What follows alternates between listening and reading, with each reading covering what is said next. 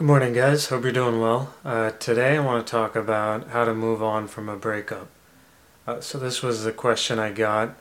I recently went through a breakup. I know that it's going to take some time before things get better. I'm curious, what do you think my mental approach should be for the next several months?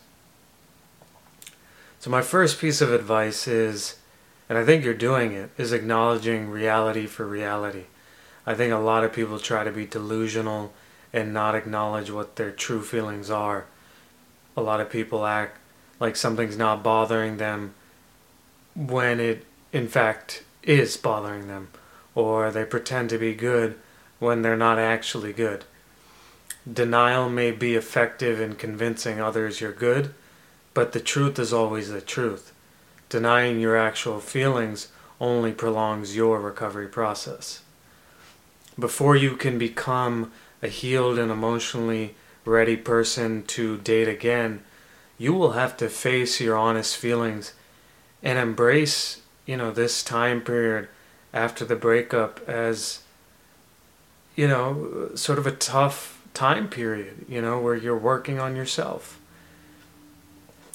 I love that you're saying it's going to take some time before things get better because that's the truth, you know when you've been with someone for a while and there's a breakup or divorce, it's hard. And, you know, they've been your partner or friend or support network, and now you're having to adjust your life to not having that. Um, and that's that's an adjustment. I think my second piece of advice is don't speed up the process. I think a lot of people, after going through a separation, want to get to this, you know, the healed version of themselves where they are emotionally ready to to date again and have moved on, you know, as fast as possible. And that's a mistake. You know, everyone's process is different, but you will have to go through your own process of grieving, learning to be independent, enjoying that independence, healing any other aspects related to a previous relationship. And then you'll be ready. And let's just put this out there grieving is not fun. You know, feeling alone is not fun. This is going to be sort of a messier time period in your life emotionally. But the beautiful thing is, if you put in the work, you will come out stronger and better emotionally. And the other thing to add on to this that I would say is don't put a timeline. You know, I think uh, sometimes, you know, people say, you know, uh, I'm giving myself four months and then I should be ready to date again. And then four months go by and they're like, why am I not ready? Well, the four months is just an arbitrary timeline that you made up in your, you know, you made up yourself you have to realize everyone's healing process is different. Everyone's situation is different. Um, there's so many factors. How long you guys were together, why you guys broke up. Uh, you know, and, and most importantly, out of all of them, is how much work are you putting in to actually heal yourself? Um, or are you avoiding that process because it's hard? Um, you know, I'm not saying this is the case, but I mean, you could put a timeline of four months, but if you do the all the work that's necessary, all the you know hard work internally, you could be good in two months. You know, and you're just putting out this arbitrary number. Um, I think the third thing that I would say, you know, much like anything in life if there are immediate lessons, recognize them.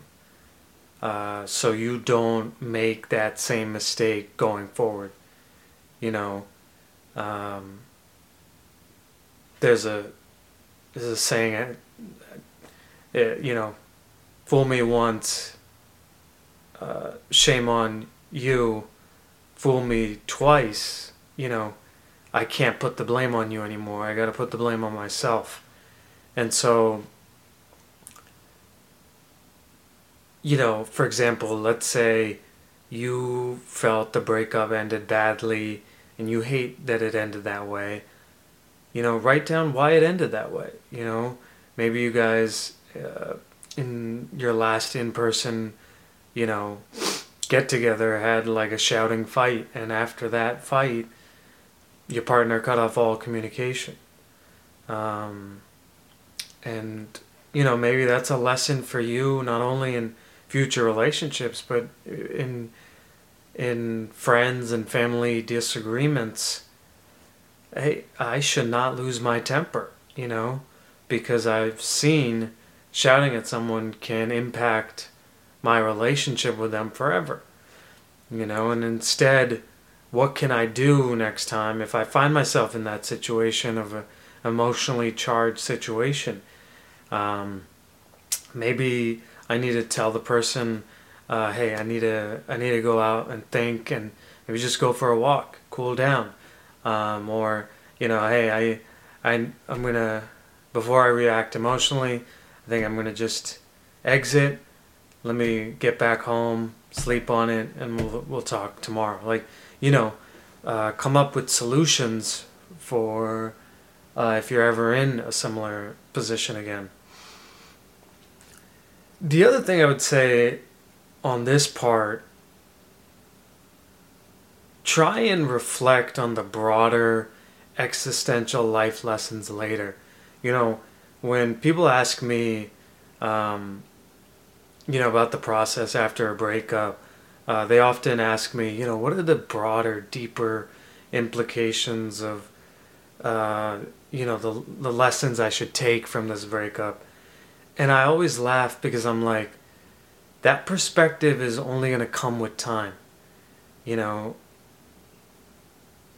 uh, actually, this is a good example. Uh, the other day, a friend of mine um, who had a tough breakup about four years ago, you know, said to me, uh, I just realized I'm really thankful for the breakup because it taught me how to love myself. You know, if me and my ex had continued, I would never have learned that skill to love myself, to improve my self esteem, to be my best self, uh, or to be my best friend, uh, be my biggest supporter. Um, you know, before I was very self critical, I relied on others to, you know, love me, to fulfill my self esteem. And, you know, even in the relationship, I only loved me because she loved me and she thought I was a good person. You know, today, after all this work, I have my own self esteem. I love myself. I view myself as a good person. And I don't need to rely on others for my self esteem. And so, like, these broader, deeper life thoughts, these lessons will come as the years go on and it'll show up at random times when you realize things like this, you know? Just hit my friend this major le- life lesson four years after the breakup on a random, you know, uh, just walk that we're on, you know, just hanging out. Uh, and he just tells me this.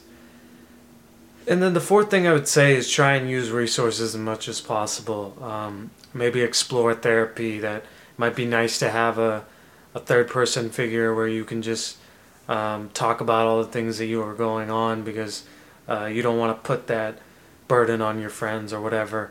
Um, not saying that that's what the case is, but um, maybe read books or listen to podcasts on love and relationships. Um, you know, rely on friends and family. You know, let them know, hey, for a little while here, I'm gonna need you uh, as emotional support. You know, and I might need to hang out with you more.